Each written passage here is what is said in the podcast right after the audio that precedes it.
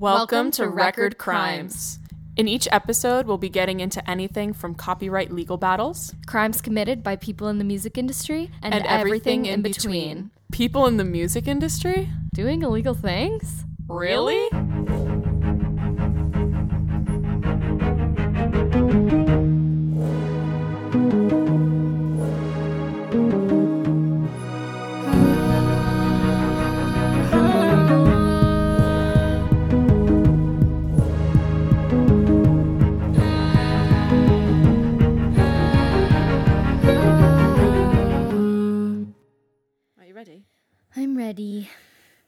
Hello. I wow. I said, Are you ready? I was, but not for that. It's spooky. That was my Casper impression. I thought you were going for like a soulful singer moment. No. I'm dead. No. That's that. Um, no, because it's Halloween. And I have a Well, Halloween story Well, I mean, it's not Halloween, It's Halloween season, which Hallow- is the same thing. spooky season. It's spooky season. I'm very excited. I am also excited. You bought decorations. I did. I went to Target and I saw the Halloween decoration of the century. My name is Lewis. I literally stood in front of Lewis. If you don't know what that is, fucking button. Look it up. Look up to. Target You're missing- pumpkin Lewis, and You're missing out on like a very high level of dopamine that I'm you gonna- could be receiving. I'm gonna try to do an impression. His number one saying and his best saying, he goes, "I am not a jack o' lantern. My name is Lewis." Lewis. I want to meet the guy that like did the voice for I that. literally said that to Gabe as I was listening to him speak. you know his face is gonna come up. It has to. It has to. I this need to meet the man. I need to meet behind Lewis, the Lewis. Lewis. He is like eight feet tall. He's very large. Oh, the decoration. I no, not the man. I don't know who he is. I was like, is he Slender Man? What the fuck? no, that'd be terrifying. Eight feet tall. No, no, no. But yeah. Anyway, so I had to like be checked. as soon as I saw that, I was like, "Can we decorate? Let's go. Let's go. You got you bought colored lights, the orange. I bought colored lights. I bought and purple lights. little spooky ghosts. I bought those little like what are they like sticky The window window? clings. Yeah, that. And Those are um, classics. I my favorite of all, a Franken gnome. I love that. Does it light up? Yes, he oh, does. Oh, are you like? Is it like a candle holder? Like, do you put a candle inside, no, or like you just like itself? turn on the switch or whatever. Okay, that's fun. He's so cute. I love. I need to go get some lights now. I think I want to like put lights in my. They were really cheap at, tra- at Oh, yeah, Target. no, I they were like five it. five Oh, bucks. I that's was like, perfect. okay, sure. Yeah, I saw them and I like hesitated because I was like, I don't know where to put them. But they're orange lights, and I would have those on year round anyway. There's like a seventy-five percent chance that they won't work, but I will take those chances. I will take the chances. That's I, to All me. these lights are Target lights, so I have faith. I have faith in Target. It hasn't it's Good. disappointed me, but it hasn't disappointed me enough. enough. My big Halloween purchase this week was going to Target also Mm-hmm. and getting the green Snickers. She showed me these Snickers, and on the inside, like the what is it? The fluff. The what is it's it It's like called? the nougat, I believe. the nougat. Yeah. Ugh. That's usually like a white cream color. It's literally green. bright green. It's called ghoulish green. it's haunting. and I bought two bags and I will buy more, I don't like especially because they're going to go on sale after I didn't like it. Halloween happens. And I'm like, dude, I'll take any and all Snickers. You Yeah. hear that? You want to send me something, fans that don't know my address? Send me Snickers. One thing about Clarisse is that she will never say no to a Snickers. Never. Like- I could be super sick, just be like, I'm going to throw up. And someone be like, want to go to 7 Eleven and get a Snickers? And I'm like, already out the door. No, literally, literally. Like, I was there five seconds ago. I feel like you'd choose a Snickers over like ninety nine percent of people in your life. yeah, and I think I have. That's why I don't have that many people. I think I've already done that. And I'll keep it that way. and that's how I, you know, everyone. I think everyone needs a Snickers. Everyone needs that one thing that helps them like justify the real relationships. okay. You're like, would I choose this person over a Snickers? or a Snickers? And I think I think that will be a good tell of how important they are. You're, that's like a that. priority scale for I- you. someone was sorry. This is like a little off topic, but that just reminded me. So I can't remember who it was. Someone in high school was telling me that their sibling, like, anytime that their sibling like made a purchase, Mm-hmm. they would go like say like this like picture was like seven dollars, Okay. and they'd go, "That's seven one dollar tacos. Like, is that worth it?" Yes. I'm like, "That's kind of fun. I want to think of things That's like a that." that's a good way of putting it. I like or it. Or it's just like how many uses will I get out of it, and I'll try to do the math in my head. yeah, girl math. Girl math. That's how I also like to do I like things. it. So I I- I got the Snickers, and then I went right next door to Marshalls, and I got myself a cute little skull jar to put them in. Mm-hmm. So a it's little like candy jar. little candy jar because I I wanted okay originally I wanted a candy bowl sure. because I'm in a neighborhood with like kids and I, I know, know, that I'm kind of jealous. and I might have to pass out candy or I'd like to. I want to pass out candy. I don't like I don't think they'll be in like my apartment courtyard so but I have a balcony and I was literally thinking Throw it. Like Throw putting a like rope a parade, like a Oh. rope down and I wanted a Oh, like a- cauldron. I wanted I wanted to put the candy in a cauldron and, and put just the rope like down use like a little like pulley. pulley system and I wanted the kids to like grab it and then I'll pull it back up. You'd be the And most I'd pop in place. Yeah, I would literally. I have lights on my balcony. We can Mhm. get the other colored lights. I would literally Wait, sit out there. I would sit out there and just like watch all the because I love watching little kids in their costumes. They're so I happy. know, it's very cute. And I live next to a really nice area. Well, you live in with a like a, lot little of lights. neighborhood. Yeah. So here, here's my formal invitation to you because Janelle also my sister is born on Halloween. Yes. So it's a big thing every year, but on like the actual day of Halloween, we were thinking about just like taking a walk through some of the houses and seeing the decorations. oh yeah, totally down. if you want to be down for that and we can go at night and i bet people will be out trick-or-treating i just love the cute like everyone's going around all the families are out all the kids are so freaking happy I like Halloween. I think it's like has all the fun like festiveness of like Christmas or like the Mhm. general like December holiday Yeah. season, but you don't have to like think about gifts or like spending that much Mhm. time with like your family or whatever. Like it's literally just like joy, childlike joy, real child Mhm. joy. It's very sweet and fun. it's sweet and fun and you know what i like thought about the other day what? is that christmas is very like you give gifts to like those close to you Yeah. most of the time like there's something really cute about halloween because like you go around to these neighborhoods where you literally don't know anyone Mm-hmm. and everyone still like gives you a little something I know it is very sweet. It connects more people than Christmas does, I think, in a way. I would like to agree with that, especially with kids. Like I'm all about the community, like mindset, Yeah. and I think like things like that is just like little- very there you go. yeah. You know, it's like cute to like go up to like strangers that you like, you know, just and be shown that candy. kindness. Yeah, and It's very sweet. like that's like the innocent side. of it. One of the the older brother of the little girl I knew Yeah. was like, "Are you gonna go trick or treating with us?" And I said, "I don't know. Am I invited?" oh my And god, he if you are, you have he to goes, go. "Duh." Duh. He's I like, don't "What do know you if I'm actually invited, but I like need to go. You know what you should you should bring it up being like, hey, what are you guys doing for Halloween?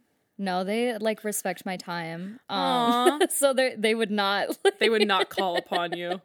no, like they're just like you know we ha- we know you have your own life and stuff like that. So like I feel like that wouldn't be something that they would like ask of me. I feel like that was cute, that'd be something like I would have to like bring up to them. But Yeah. like I feel like I probably You could segue. You'd be like, what do you guys have planned for Halloween? you I guys going like out trick or treating day like of? think I need to because Do it. oh my god, That'd be so cute. so cute. And they live in like to. The cutest neighborhood. Like all the decorations are all up, and I Yeah. know, I know I love this it. neighborhood gives out full ass candy bars. Oh, I can feel for it. I sure. can feel it in my bones. For sure. I feel like that's I just sick. like miss a neighborhood vibe. I, I like do. love living in a big city, but Mhm. like I miss like being able to just like run to someone else's like door right next to me or down the street and being like, "Hey, Neighbors. bestie." neighbors that you liked and talked to and like li- literally like talk over the fence. Yes. Oh my god. Oh my god, that's Did you just right. hear my stomach? No, because of the sirens. They're coming to get you. They heard. They heard. They heard me. So today was a day at work. I won't get into it too much. I already like went on a rant with you about my biggest pet peeves. She got put in timeout. I got a little timeout today because I snapped. Um, but it was long story short, my number one pet peeve now, guys, is that if someone is saying hi, hello, or no, like here, how we'll are just you? do it. We'll just do it. Okay, do you want to be I'll be the pet peeve person. do you want to be the pet or actually I'll be the pet peeve. Okay. Can you just just give I'll me like you. a um? Hey, how's it going? Don't you don't need to give me lines. No, that is it. the that is the line because this is Okay. like timing. We'll just act this out for you. Okay, ready? Uh, action. Hi, my name's Clarisse. How's it going? Yeah. Can I get a matcha? That was fast for me too. I'm That would usually like I'm usually like, "Hey, how's it going?" This person cut me off as soon as I said go and they're like, "Yeah." Should we take to it? Yeah. Yeah, do it. I need to get in the mindset of Clarisse. Snickers, Halloween, tattoos. Fucking incredible. My aura. yeah, literally. You're glowing. okay. Hi, how are you? Yeah. Can I get a matcha? And I have like one AirPod in. And scene. so um, this was like towards the end of the day that this person did this this specific instant all the way up all throughout the day today i just got like very hyper aware of like how many people to like a greeting will just come up and just be like yeah They'll be or like- yes or sure they'll just like completely ignore you as a and just go being straight to what they go- want Yes. and they always go i want it's not even like can i have they're always like i want a water i want a matcha It's like, what if I say like, no, whoa. bitch? Like, I'll say no. Say hello care. back like let's what's what's happening so this person Again, can we just like be nicer to each other? you. Thoughts? No. Thoughts? No, apparently not. So this person said that, and I thought I was using my inside brain voice, but in fact had used my outside mouth voice. Like, because I continued what I was saying. Yeah. So as they said, yeah, I finished my Going. going, and then I immediately went into, did I ask a yes or no question? And Clarisse's like s- Clarisse's serious face is so scary. It's like, I'm sarcastic, scary stare, and, And- that's what I did. And they were, it was like more than one people that came up at the same time. It was like a group of friends that I don't know if they were like they didn't order together, yeah. but they Mm-hmm. all came up and crowded together, and so everyone got real fucking quiet, real quick, It's just like so and didn't even, good. they didn't even apologize. They just were like, um, okay, uh, can I have that much? And I was like, oh my god. And so I would have been like, no, yeah, you may not So I just got you know asked to not be on Reg anymore, which is it is what it is for the day, not forever, right? for the day. Okay, thank God. Um, no, because when I am nice, I do bring in the tips. Yeah. But again, people. So that's like my biggest pet peeve now is just like the yes to like a like the yes, no, sure, or like when you're like, hey, how's it going? They're like good, or sorry, not that makes They're like sense. good. yeah, you know like, when they "Shut make sense. Um, when you're like, like something with like, hey, like, like I don't even know what to say. But like, like when they say good to like when you're like hi and they're like good, Oh yeah, and I'm like you're like okay. good, Anyways, okay. I feel like people just have like this like they're not really listening to what you're No, saying. they're like, not. let's get on with They're it. like they have their order in their head. Some people have like social anxiety where they're like I can't hold a conversation, but I just like need to get out like what I need to order. yes, I can usually tell that I'm pretty empathetic because you get that's a whole vibe. People that just come in like guns a blazing. It's, yeah, they're Yo, coming in. you need to treat people better. Yeah, I know you come in here every day and ask the same thing every day. What if I took that from? I just I honestly feel like it's like that's like the litmus test to like if you've ever worked in any sort of like customer service type of job or Mm-hmm. not. Like the people that are literally like I do not see you as a human being, so therefore I will not converse with you outside of what I want from you. Yeah. That's literally like not to like overcomplicate a very simple interaction, but that's like honestly just like after being treated like that all day, that's like the only way you can take it, like Yeah. or internalize it because it's just like, guys, seriously, like you need to be nicer to people who are literally giving you Things. service, Yes. like anything, because one, they're gonna be talking shit about you no matter where you go. Mm-hmm. Yes. No matter where you go. If you're rude to someone in Mm-hmm. customer service, they will be talking mad fucking shit about Yeah. you. Just you as a person. You would cry if you heard. But Yeah, you would. also like It'd ruin your people might fuck up your shit. I always get so confused when people are like rude to people who will give them like who are like serving them like food or drink items because I'm like you don't know what they did to that fu- like True. obviously n- people don't really do that that's like Yeah.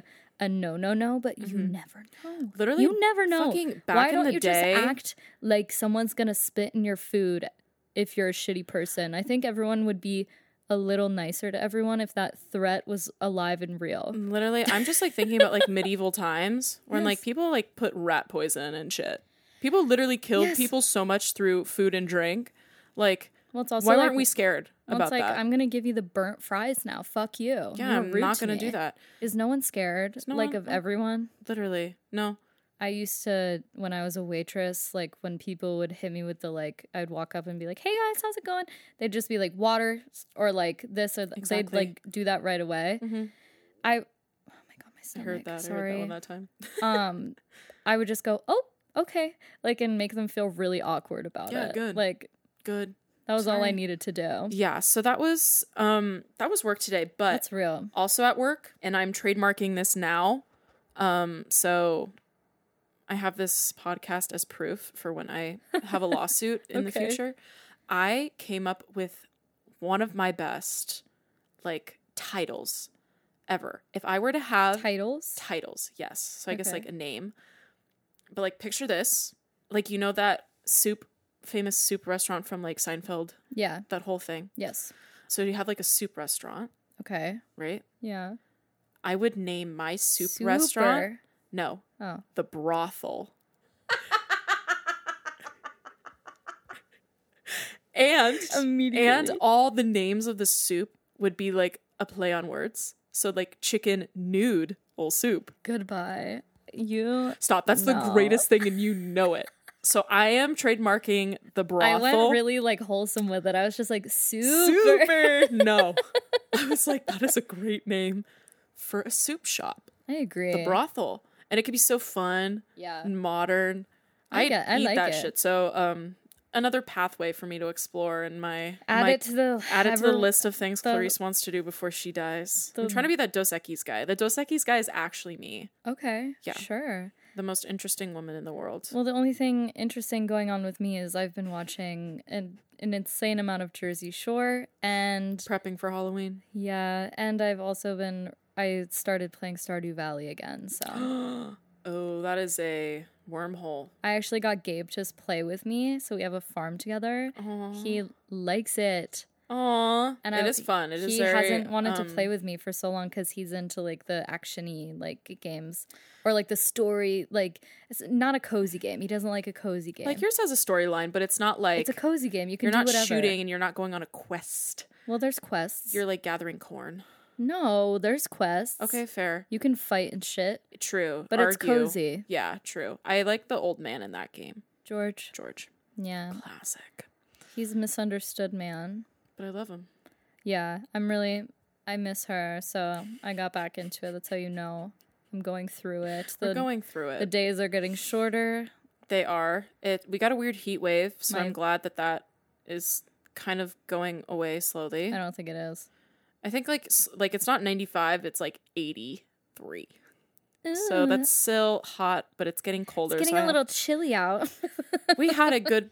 There was a good few days where it was cold. I know, it was and so it felt normal. Felt like a season. yes. I need the change of seasons, and I think that's why I feel crazy down here in LA is because we don't get seasons, and you can't tell the passage of time. It just You know happens. how people have those like um like sun lamps? yes, I'm thinking about getting one actually. I don't think they help, but like you should just take vitamin D. It's like 10 times better. Yeah, I, what if there's like a seasonal light? When it's winter, it's just all like weird Oh. and gray, and then like when it's spring, it's like when it's winter, it actually it's shuts like, off. La, la, la. yeah, literally. it just turns off. no light. when it's summer, it just like broils you, like you're in a toaster oven. The What blistering sun. about? all right. Well, we have. Well, listen, I thought it'd be a fun idea to try to get some like spooky stories Yeah. for these next two episodes to fill out our spooky month. Mm-hmm. And I was very excited to find this story. I forget what we were talking about, but it had something to do with like a haunted house or whatever. But then we also know that I lived in a haunted apartment building where someone Oh died. yeah, yeah. That was I don't know. I think I That told was- this story. That was here, literally like second or third episode of that we talked about yeah that, right? Yeah. Wait, actually, I think I even briefly. talk about that I think I the pod? briefly mentioned it. Yeah, Um, if not, it's a slight re- slight recap. Um, there was someone that was dead in my apartment and had been decomposing for two years, They lived on the ground floor, and people with hazmat suits in the corner, they all had to come in, and it was very sad. But I know what death smells like because every time that this person opened their door, I could smell it from the fourth floor. Yeah, there was someone living in that. Yeah, so it was that unit. it was a son and his mother, and the mother was dead. It was literally quote unquote psycho. The more I think about it, yeah. it's Norman Bates and his yeah. dead mother. Except Yeah. it's not in a hotel. Like I need more information on this man. that's so you spooky know? that Like, correlation. that is just crazy. Um, but yeah, so he lived there for two years with his decomposing mother. But so I was able to find a haunted house, oh. but even oh. better, a haunted apartment oh. kind of thing. Okay. And I'll say like haunted in quotes because people believe that it's haunted, but it's just kind of like spooky with like a lot of weird, unfortunate, tragic coincidences that happen that I'm gonna like talk about. Okay. But it deals with music, which is why I get to talk about it. Here we are. Okay. So the American singer songwriter Harry Nilsson, who was known in the late 60s and 70s, he wasn't super well known to the public as he like had like a desire to avoid talk shows and like TV personnel and like kind of like the limelight. But after his first release of his Pandemonium Shadow Show in 1967, he had an endless list of like A list celebrities and other musicians, um, namely the Beatles, Oh. who became like best friends with him, and they all considered him to be their favorite artist. He was Oh. super like, I don't care about fame, Hmm. you know. He's like, I'm real. I'm down to earth. He's very like American grit. ah. but the Beatles loved him. But the story itself does not really like concern him, but it's about his London apartment Okay. and everything that happened in his London apartment when he was away. Oh. So not even living in it. And it's flat number 12 on 9 Curzon Place, which was a Mayfair apartment bought by Nilsson, situated on the top floor of a big, beautiful 18th century building. The interior was incredibly stylish and modern for the time, and it got a full makeover courtesy of Ringo Starr's design company. oh. Yeah, Okay. so Beatles fan. So Ringo and Robin was the name of the company. They went into exquisite detail in order to please Harry, and disturbingly went to the extent of etching a hangman's noose onto the bathroom mirror. But this is disturbing, given the fact that the bedroom next door would be the place where both Cass Elliot and Keith Moon would later pass away. what? Yes. What? So let's talk about Harry for a second. Wait, shut up. Okay. I'm in. Nilsson was originally born in Brooklyn, New York in 1941. He and his mother and his half sister would relocate to Southern California multiple times during their childhood because his father like abandoned him or wasn't really a part of the picture, but they would go back and forth a bunch. Okay. Eventually, they settled in LA where he would drop out of high school and he took a job at the Paramount Theater where he would eventually work his way up to assistant manager until it closed in 1960. The Paramount was the fourth largest theater in the world and featured live rock and roll shows, like a hmm. lot. During his Paramount years, Nilsson was able to learn piano and chords from the musicians who performed there, and soon became a skilled pianist himself. So that's how he learned. He learned from the best, which is kind of crazy. That's fun. Yeah. So after the Paramount closed, Nilsson started writing songs and singing demos while working in the computer department of a bank. Hmm. Hustle. In 1967, he landed a recording contract with RCA Victor. Soon after, they released the Pandemonium Shadow Show that I talked about earlier, which would be the first of more than a dozen albums he would record with RCA Victor. So early in his recording career, Harry's music was discovered by the Beatles, mm-hmm. who were then at their peak.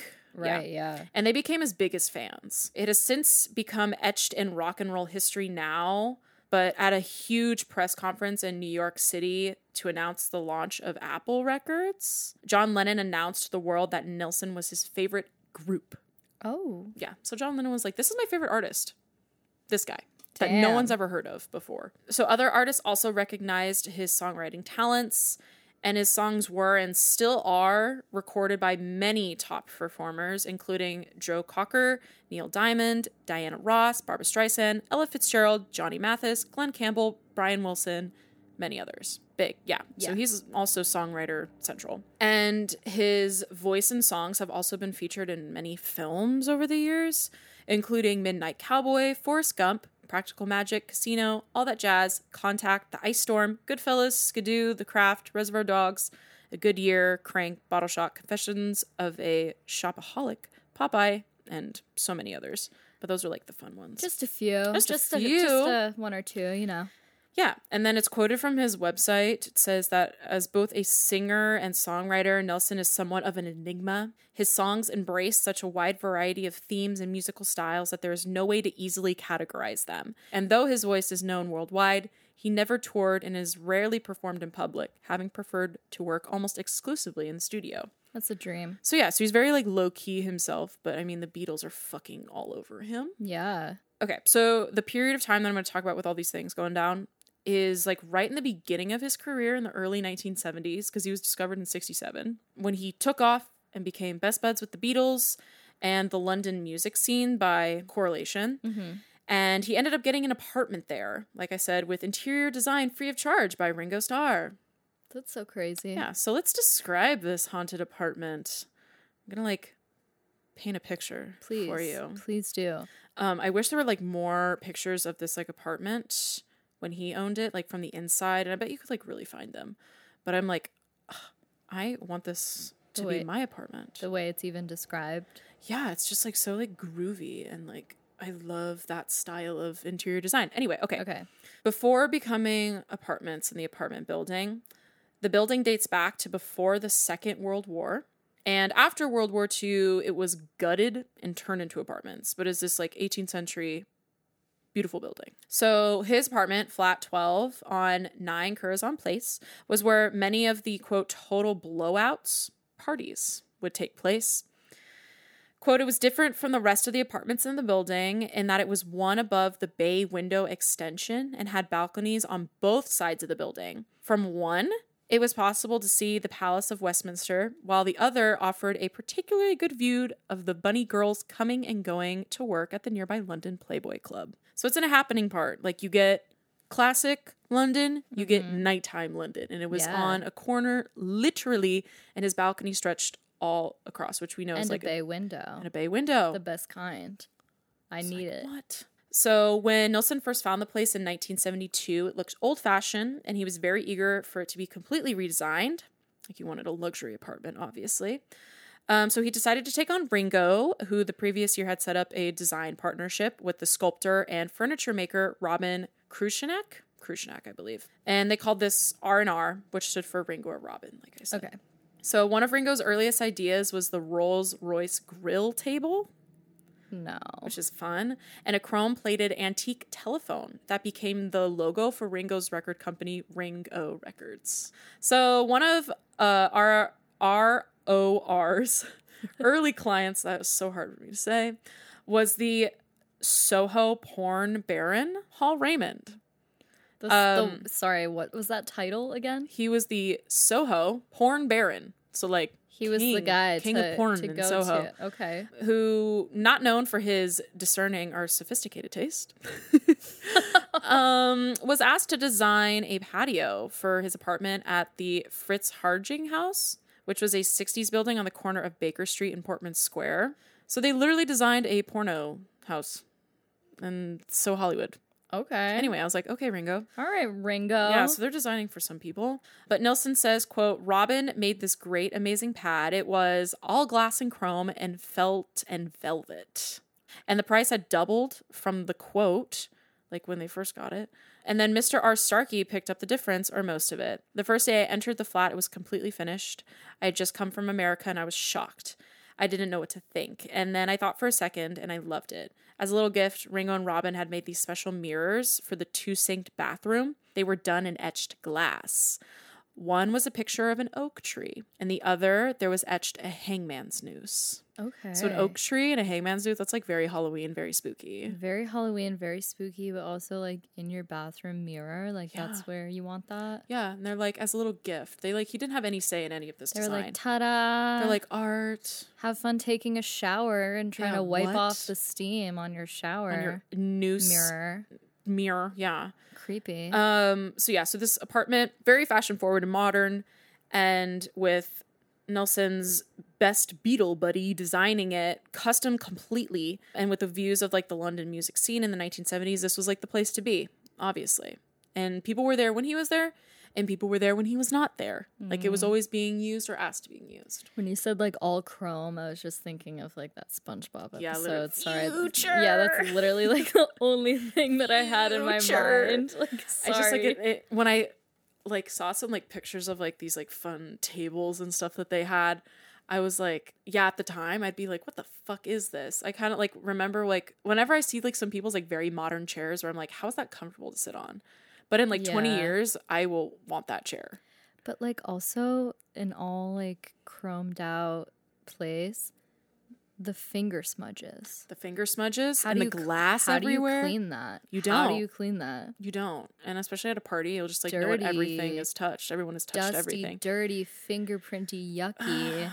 And also when I think of like chrome and glass, I think of like museum and it makes me feel very like sterile and very cold. I think we made a comment a few episodes ago where we were just like, why? Like, that doesn't look comfy. Mm-hmm. No. This rich person home does not look cozy at all. no, it's not. It's just very big It looks cold. like a big museum. Yeah.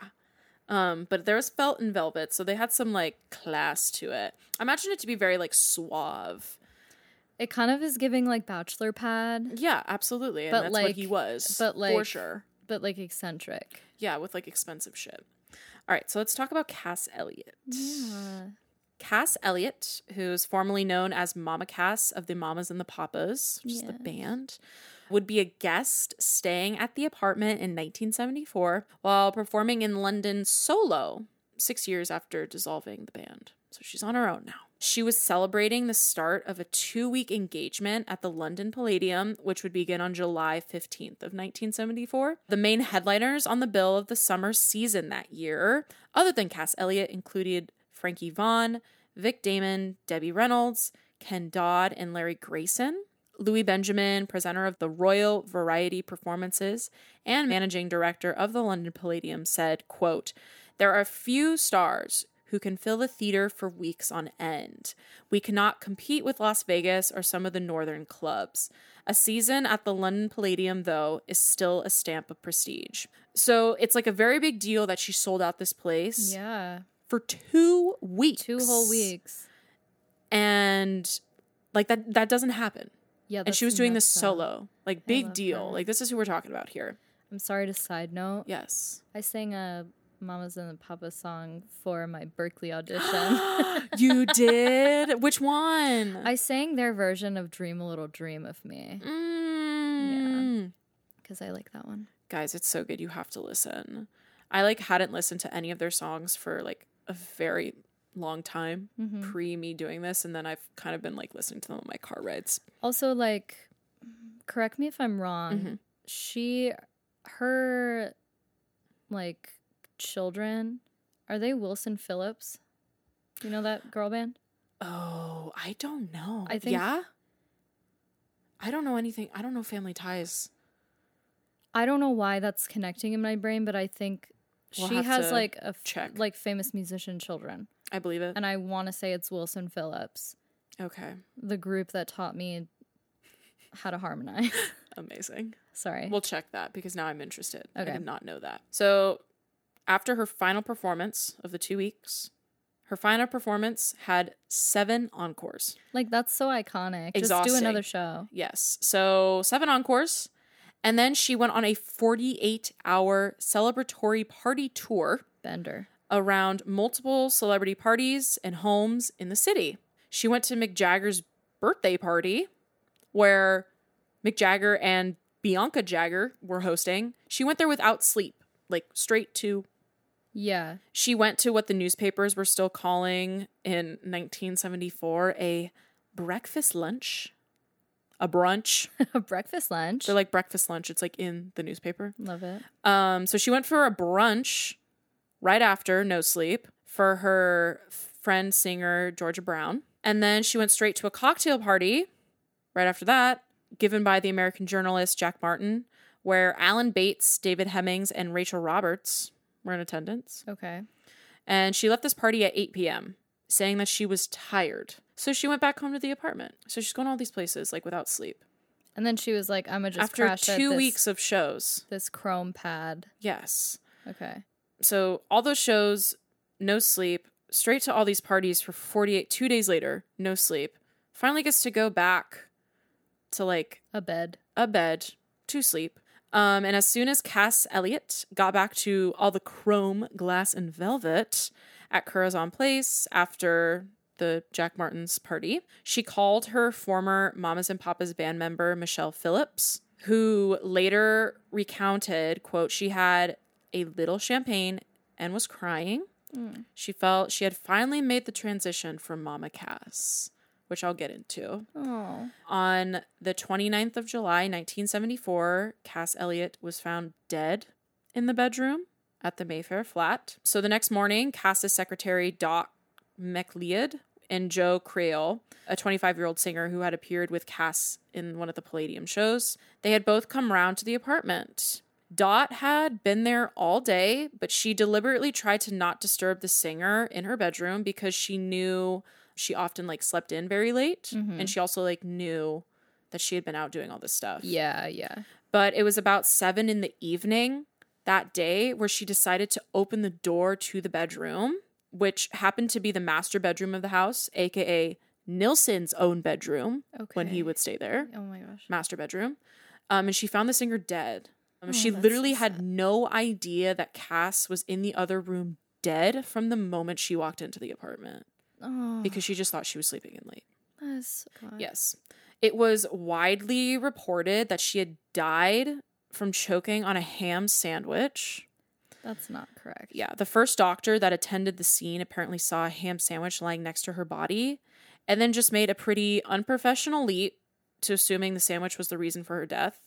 And just like preface to things I'll get in later, she was like known for being overweight, I was gonna say that's just like fat phobic. fat phobic central, especially for being such a star. Yeah. They always had to mention her weight.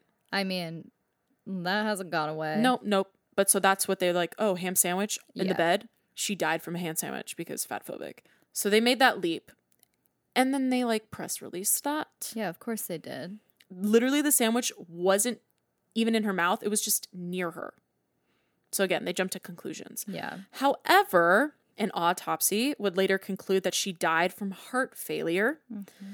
a heart weakened by all the extreme and shocking crash diets she would induce herself to over the years. Yeah. So, for most of her life in the spotlight, her weight would be a central role and factor that always accompanied her like a shadow Yeah. whenever she did anything. The press always mentioned her weight, like the Observer said, quote, although she is a large lady, Miss Elliot does the thin girls act, capering about like two Ginger Rogers welded together.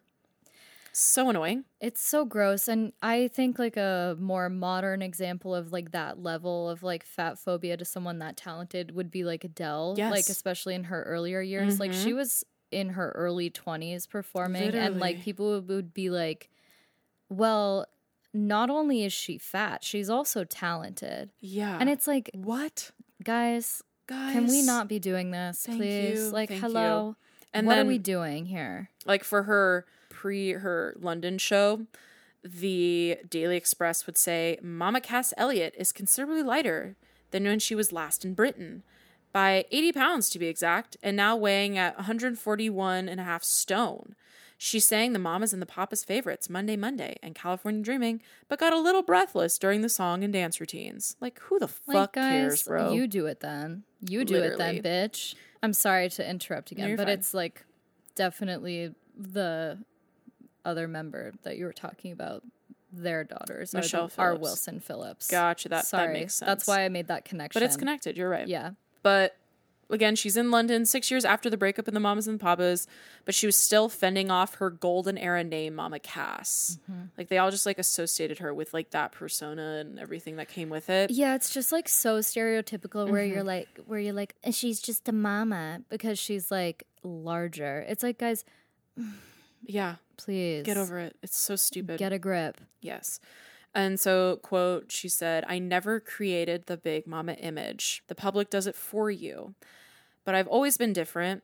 I've been fat since I was seven. Being fat sets you apart, but luckily I was bright with it. I had an IQ of 165. I got into the habit of being independent, and the habit became a design for living. And her last album, released in 1973, was titled Don't Call Me Mama Anymore. Slay. And then she died that next year, and she was 32 when she died. Like a Very like young. literally calling uh basically like peak of her career a 20 something year old mama Exactly. because oh, Yeah, she was 32, six years after the Mamas and the Papas dissolved. So she's be calling, she literally was been like called Mama Cass at age 25. yeah, like it's like No, that'd piss me the fuck that off. pisses me off and it's upsetting. Wow. But she went out with a bang, the best headliner of her life Yeah. in the Bender. And It's so sad that she like really felt like that was like the turning point in her career, like getting into Mm-hmm. her like what she really wanted to represent herself as. Exactly. That's really sad. All right, let's talk about Keith Moon. Okay. Okay, so Keith Moon was the drummer for The Who and was known as one of the most extravagant and eccentric people in rock music. He had a reputation for being a hell raising daredevil comedian, always living in the moment every moment. Mm-hmm. So he and Harry Nilsson became friends in the first place because of their mutual love of alcohol.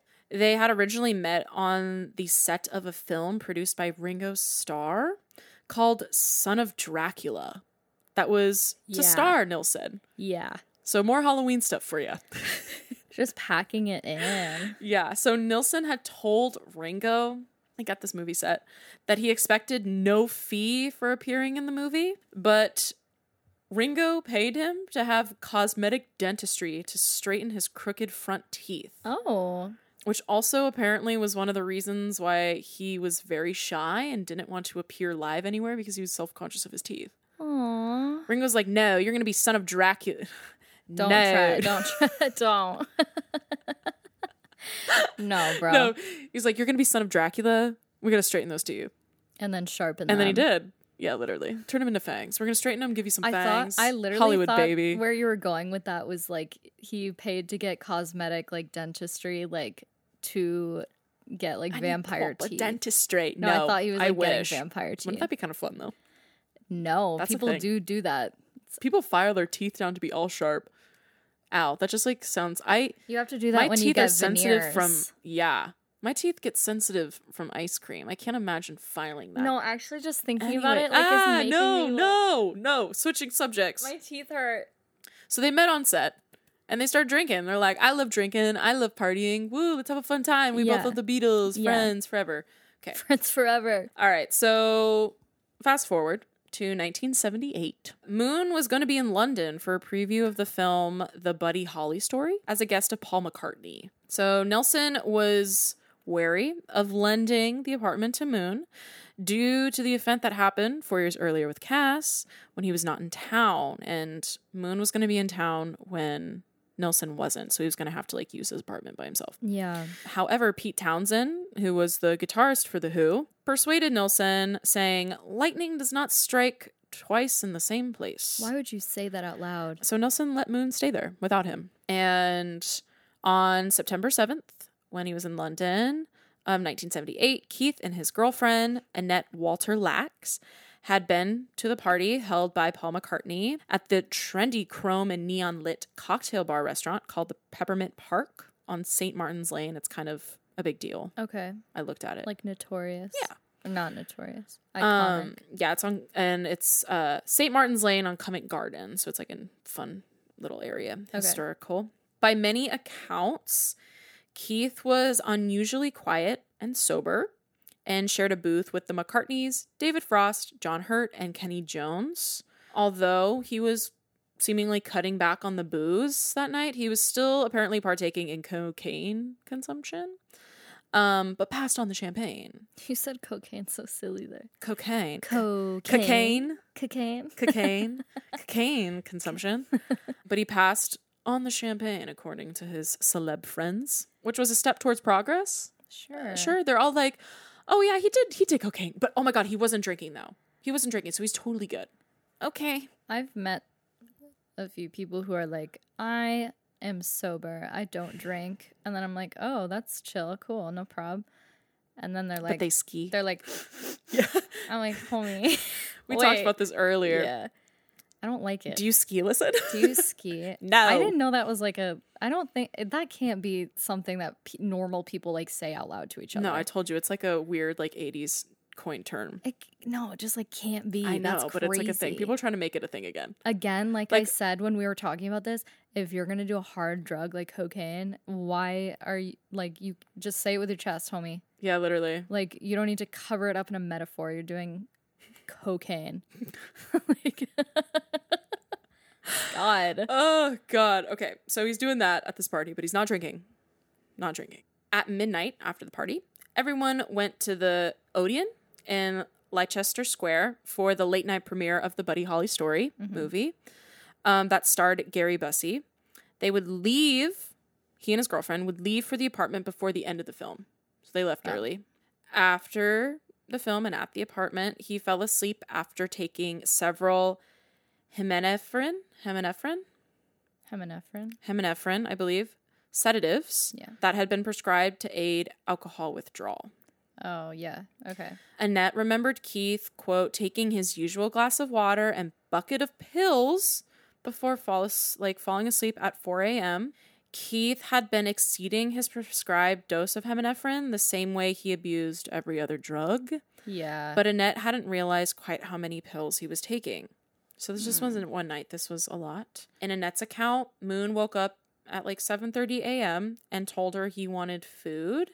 He was in a bad mood and they argued, but Annette cooked him lamb. wow. She cooked him some lamb. Okay. Um, and after clearing his plate, he took more heminephrine and fell asleep again. Annette, who had been sleeping on the living room couch because of his snoring, she couldn't sleep in the same bed with him, discovered him in the afternoon at 3:40 p.m. face down on the bed and he was found to be dead on arrival at the Middlesex Hospital in Westminster. So she called immediately, but he was dead. wow. He was also 32 and had just died three weeks after the release of The Who's Who Are You album. Wow. Yes, which is spooky because that's the CSI theme song Right. and kind of creepy considering those details. Yeah. I know I've talked about this before. I was like, Who are you? Yeah. Who, who? Yeah. CSI theme song. And this is like the. Okay. So. I also think the age is. And same age. and Oh, no, I'll get yeah. into it. Okay. Okay. Okay, so leading up to this night and after the album was released, so the three weeks between the album release and this night, Keith's drinking and drug taking had impacted his performance and his appearance like greatly. Hmm. Moon's playing was erratic and unreliable, and he was made to pose Christine Keeler style for the cover photograph as to conceal like a pouch, it said, or a paunch. So like his stomach. But yeah, no, he was like the chair, like you know when people Like sit a beer over the- belly, like conceal a beer yeah, belly, basically. yeah, basically. Because like you know when you sit on a chair backwards, the whole part of the chair is covering you. Oh, I see. Okay, I didn't understand like the. yeah, so he had been just like drinking so much and doing so many drugs. And they're like, "This is an album cover. We're making you face backwards." Damn. Yeah. So that obviously like took a toll on him. Mm-hmm. And Keith's condition meant the Who were in no state to tour, um, which left him anxious and depressed. It was because of him that they could not tour, or at least that's what he was told. right. So that weighs, obviously. Yeah. So Moon had been taking heminephrine for some time, which was a powerful sedative prescribed to him by Harley Street physician Dr. Geoffrey Dymond. Heminephrine quelled the craving for alcohol, but sometimes left users in a docile and forgetful state. But it worked. That's like the most effective thing. Yeah. And in the days leading up to his death, he cut back on the booze, which was why it was like very important. He was people were like, "Oh, he's at this like big party, but he's not drinking." Yeah. Like, why isn't he drinking? Mm-hmm. He was like trying to get better. So, Professor. Pro- that was bad. You saw my tongue come out. I saw my tongue come out. Okay, Professor. Oh my god! I'm sorry. We needed that. We needed a little break. Okay. So, Professor Keith Simpson, who was the same doctor that looked over Cass Elliot when she died. was the one who performed the postmortem. Oh, like the coroner? Yeah, but I guess it was like a doctor, Oh, okay. like at the time. okay. Of the 32 heminephrine tablets found in his stomach, 26 were undissolved. What? Professor Simpson wrote down, quote, the quantity was enormous and constituted a vast overdose. A half empty bottle of a hundred heminephrine tablets was found at Moon's bedside at Curzon Place, and the coroner recorded an open verdict. So, like, killed himself with the overdose. Wow. Yes. Uh, Moon, previous to this, would outline his daily diet to his doctor, saying, quote, I always get up about six in the morning. I have my bangers and eggs, and I drink a bottle of Dom Perignon and half a bottle of brandy. Then I take a couple of downers. Then it's about 10, and I'll have a nice nap until 5. I get up. I have a couple of black beauties, which were also known as like blackbirds, black bombers, which is like a combination of amphetamine, speed, or dextromethamphetamine? Meth. Meth. So he had a lot of alcohol and drugs, hard drugs, every day. Is that a speedball? Something like that. He was like, So I had that, some brandy, a little champagne, and I go out on the town. Then we boogie. We wrap it up about 4 a.m. So he told his doctor that once. He was like, That's like daily for me. So that's like the type, like, that's how hard he was going. Yeah. And everyone, Like, that was normal. Yes, and that's what he was like known for. Yeah. Yeah. We've talked about many a time the Mhm. rock and roll and the rock Mm-hmm. genres party scene. Yeah. So this is like what his life has been all the way leading up until the album release where he's like I drink too much, I do too many drugs. Got to get together because we're not going on tour because of me. So I'm not going to drink. I'm starting to take this drug that's going to help me in my withdrawals. Yeah. But he took so many and he died at 32. So in the end, it's interesting and tragic to note that Cass, who is a person who struggled with her weight nearly all her life and was criticized for it, died with a heart fatally weakened by too many diets. And Keith Moon, who had an aggressive appetite for alcohol, died from an overdose of heminephrine, which was supposed to help alleviate withdrawal symptoms. So, like, both these two people died trying to get better, which is very creepy and upsetting Yeah. and they died four years apart, both at age 32, in the same room, in the same bed. And obviously, many would speculate this apartment would be haunted Yeah. because of these things and cursed. As soon as it happened to Cass, they're like, yo, you can't let anyone else be there now. Like, that's weird. Like, that's, it's just like creepy. Yeah. And it happened in the room that was next to the noose bathroom Yeah. also very creep creepy. Sorry. Um, so yeah, a lot of people were like, this holds the energy of those two people. Very notorious, Yeah. Very like active people while they were like alive. Yeah. Just to me, a tragic, very ironic end, which is just like that holds a lot, you know? Yeah. I also am just like when people die, they stick around. They stick around. while. I feel like that those weren't two peaceful deaths, like by any means. Yeah, not at all. Not at all. Although Harry has never openly believed or like agreed to believe in the rumors that the flat was cursed, he would never live in the London apartment again after Keith Moon passed away, Yeah. and he would sell it to Pete Townshend, his oh. bandmate. No. So another member of the Who got the house. I would no. Yeah, and then he moved back to Los Angeles permanently. I mean, yes. I don't know about you. I'm like a believer that like things happen in threes. Like Ooh. um so like oh god, she just gave me a terrifying face. Oh my god. Okay. Um, so Nilsson managed to live until 52 years old, outliving his two friends by 30 years, when he suffered a fatal heart attack in 1994. After living through a previous heart attack that he had in 1993, Okay. He was known for an outrageous drug and alcohol problem, which were both factors that were assumed to have contributed to his passing. Elton John once described seeing Nilsson in a recording studio, quote, he opened his mouth to sing and blood poured out. No. He had done so much coke that his throat had just hemorrhaged. And you know what? He didn't even notice. No. That Yes. no. At Nilsson's funeral, the mourners felt aftershocks from the Northridge earthquake that was rumbling in the background. No. No, no, no, Uh, no, no. And a joke went round that it was the result of Harry getting to heaven and discovering there were no bars. Stop. That's not that's tacky. That's a tacky joke. That's tacky. what the fuck? Yes. And not long before his heart attack, Nilsson found out that his entire 5 million fortune had been embezzled, leaving him and his family almost destitute. No. And it was said that he never really recovered from the shock I mean, and the heart attack. So in threes, Alyssa. I'm just saying that's crazy. And it's all like what's very creepy is that's like they're like just like the spacing Mm-hmm. and the somewhat evenness.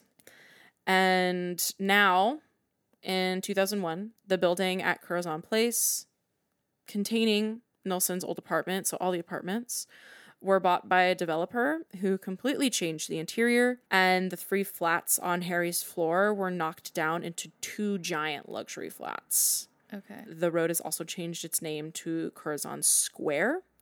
And these apartments are available to rent and are worth several million dollars each. But I mean, like that room and that space that his apartment once took up is still there. It's just been made into another apartment.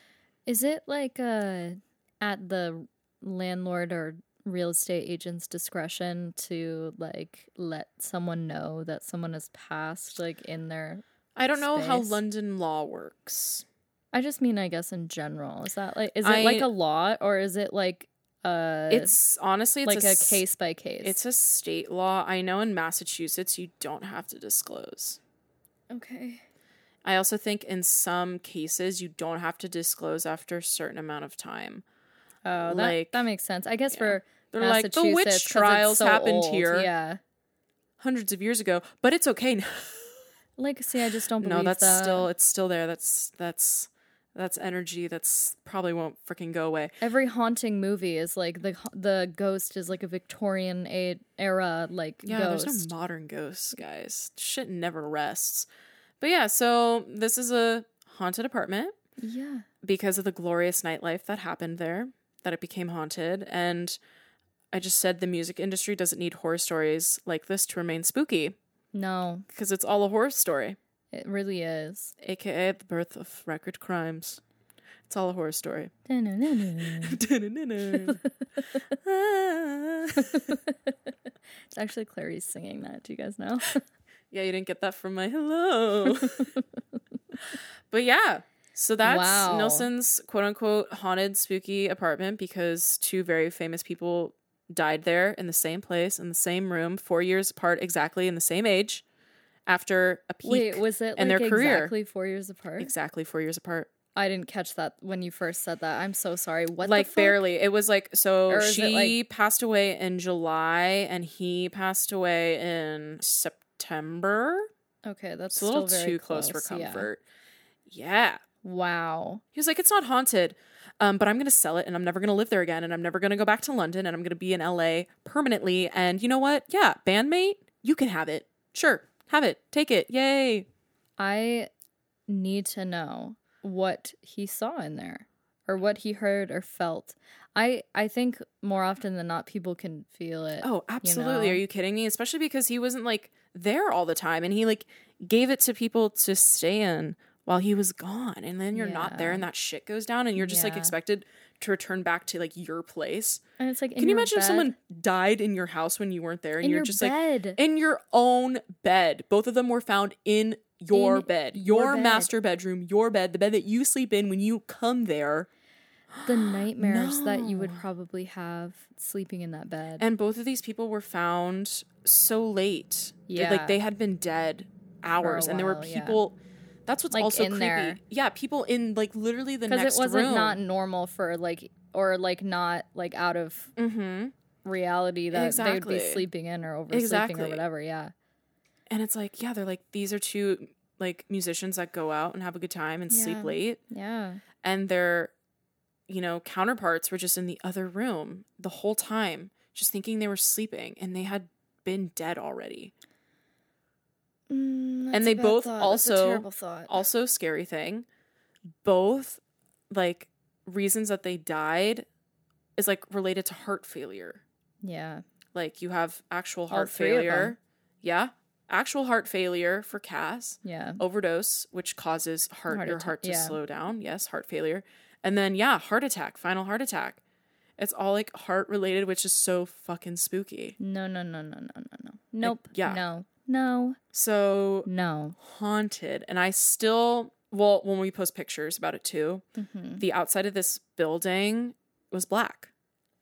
Mm-hmm. In this like part of London that's like yeah, Wow. it's very crazy.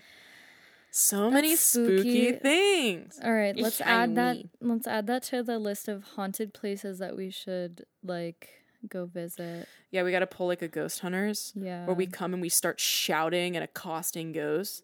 Why don't you want me here? Can I Scratch me. can I tell you something so embarrassing that I definitely probably won't cut out because it's silly. Yes. When I was probably like a early teen, okay. I started getting really into like ghost hunters and like As all you the- do all on the Travel all Channel. all the paranormal. what else is there to watch on like a. Sunday afternoon? Exactly. Dr. G and Ghost Hunters. All That was like my shit. Amazing. Then me and my mom would watch Ghost Whisperer. Jennifer Love Hewitt. Oh my god. Worst acting. It was amazing. Um, but I used to like look up a bunch of like v- videos Mm-hmm. online. This was like not even when YouTube like had all the videos. Like I was just finding them on I had too much access to the internet, I think. But like I was watching like found ghost video, like video of real ghost actual footage or whatever, like constantly. So I was then convinced that if I tried hard enough, I would be able to like record a ghost talking to me like if I like really like tried to like hone in like ghost hunter style. And I got all these like weird apps like on my iPod, my iPod Yeah. Touch, and I was like I'm totally going to be able to talk to a ghost here. So I'd literally just like sit in my yard and um, try to talk to ghosts. Freaking amazing. Good. Or I would have I had this the iPod Nano that had like the camera, on the back Of course. and I you know how it had like different filters so one of them was like the night one and one of them was like the weird like x-ray kind of looking one or like the heat The heat one the thermal one? yes yeah yeah and I was literally like Shut up. the amount of videos I took on that iPod trying to find a ghost embarrassing but like Just picturing like like the photo booth thermal no it literally filter. was I that know. it was that hey, you know, it's backyard ghost hunting. I don't care. I was ghost hunting I wish I had. I got But so I've had spooked about that. That's yeah, you have. You and your sister both have like told me all the shit that like happened up We've at the had lake. multiple hauntings. No, like even like the first house that we lived in, yeah, I remember you telling me about that. haunted. And then my grandma's house that my mom grew up in, Yes. super haunted, yes. still haunted. People don't like to sleep there by themselves. Like to this day, like grown adults, like my aunts and uncles, don't like Mm-hmm. Sleeping there because everyone has had like a weird, spooky experience there, and it's like creaky and like. There's a lot of rooms and there's like this like weird creepy attic and like yeah. people who don't believe in ghosts are probably like you guys are fucking stupid but like, Like, i'm sorry and my dad's side of the family like my granny his mother Mhm. she passed away when i was really really young but like she was really really like in touch with like Psychic energy. yes and so she embodied the lifestyle of like you know there are spirits there's an afterlife there's like they're always around you kind of thing Mhm.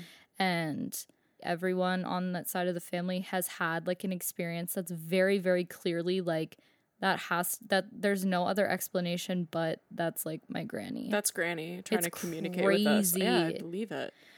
so yeah lots of um i fully believe like Energy sticks around yeah it really does especially when does. it's like that Tragic. tragic you know like Sudden, sudden unexpected.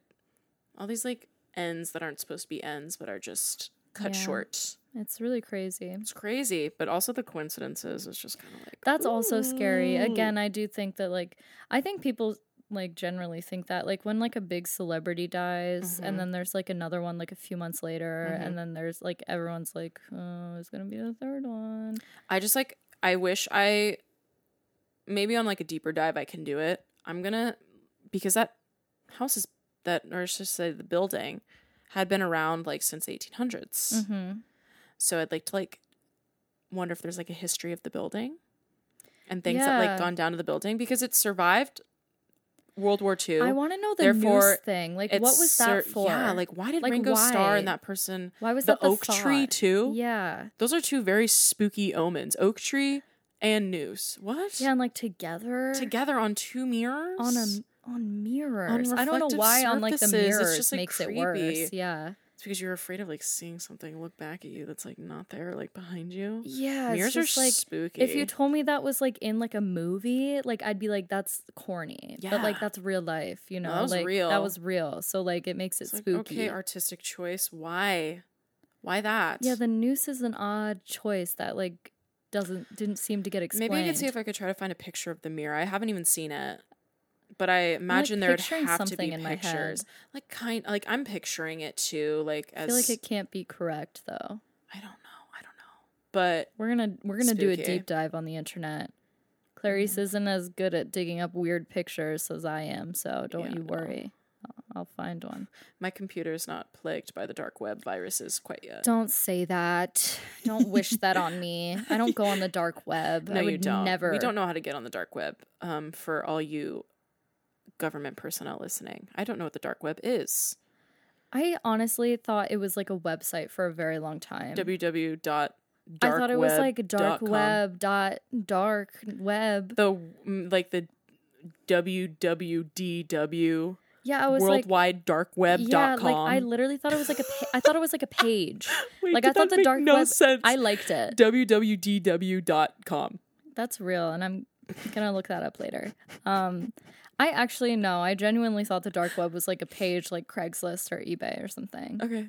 Um, that's kind of fun. Maybe we should make that. So when someone told me it was like a whole separate part of the internet, I was like, "What do you mean?" And then I got real scared. The underside. It's like they flip a coin over and you're like, oh my god, there's another side. I'm actually really scared of the dark web. Like actually, like I like can't think about it No, for too long. I okay. can't. Okay, we'll not think about it Okay, anymore. anyway, that Well, was that was really good. story. That was really good. I'm feeling spooked. That's Um, properly spooky. properly spooked. I think I might go back into my like watching weird found ghost videos in my in my. I've I've free been time. watching a lot of like haunting movies I watched. Movies about I, you came in. I when I came in, you're watching Haunting of Hill House. for this Amazing. third time. I like the Bly Manor one. I think more. Ooh, that one's the next one. Have you watched it? Yeah. Okay, good. I've seen both of them like three or four times. I need to rewatch Bly Manor because I think after watching it through once, the context of like literally every single detail is Mm-hmm. so different. Yes. And I can't, I feel like that's such a good rewatch. And Such a good. Isn't it the same actors? it's, there's a lot of the same Similar, actors. It's yeah. like the anthology, whatever. Right. I remember. Yeah. So I I, also just to- love, what's her face? Victoria Pedretti. Pedretti. Yes. I would die for her. God. She's I'm so, very excited. I love her. Yeah. So there you go. Halloween. Spooky. Spooky. Everyone gets scared. Everyone gets spooked. Bitch. Again, I'm just gonna pitch it. Brothel. Okay. Brothel. Nice. Is it problematic though? Um, I feel like as if it's like Like, is the term brothel problematic, or is it like actually still like a used term that's know. like normal? I don't know because I'm trying to like think of an. Let's look into it. Let's look into it. Well, because I'm just thinking of the word like prostitute, Right. And like, that's not really like you're not really supposed to use. No, I wouldn't these use that word. Um, like might be like brothel kind of seems like on the same yeah. level to me, but I'm not sure. I'm not sure. I don't Yeah, I don't want to offend anyone. I just want to make some good soup. We just want to make good soup. What if Mm. if brothel Good doesn't go through? We can just go.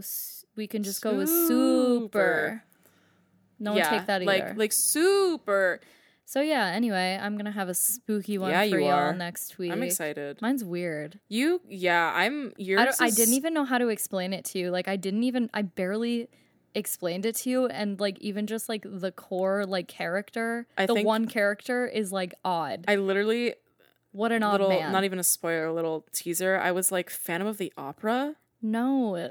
and you said no. That's what you said, but that's like the only thing that like in my brain I can uh, like equate it to. yeah, you went full Phantom of the Opera. I was like Phantom. Oh my god, we're gonna have to have a chandelier in here that like moves.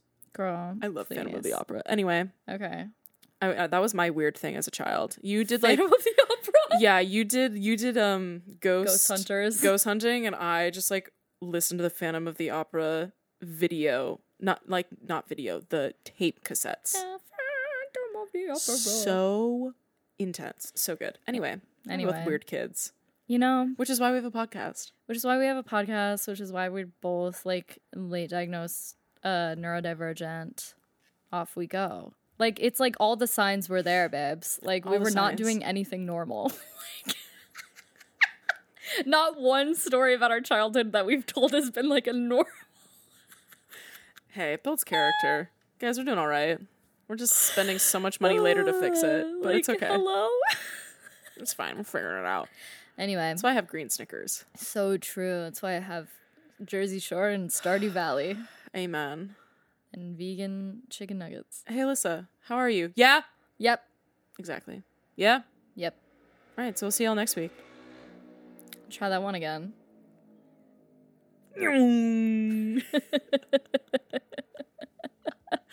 she already left. Did you hear her motorcycle? That was me. That was me leaving. I'm on the way home right now. All right, All right. come back for spooky stories. Spooky stories Liz tells in the mm-hmm. dark. Oh my god. That was rude. okay, bye. That was rude. Yeah. Yes. Yep. Good. Good. Water. Water now. If you like what you hear, feel free to leave us a review on Apple Podcasts, rate and subscribe anywhere you listen to podcasts. Tell us what you think on our Twitter or Instagram at Record Crimes Pod. Have a suggestion or something you want to hear on the podcast? Send us an email at recordcrimespod at gmail.com.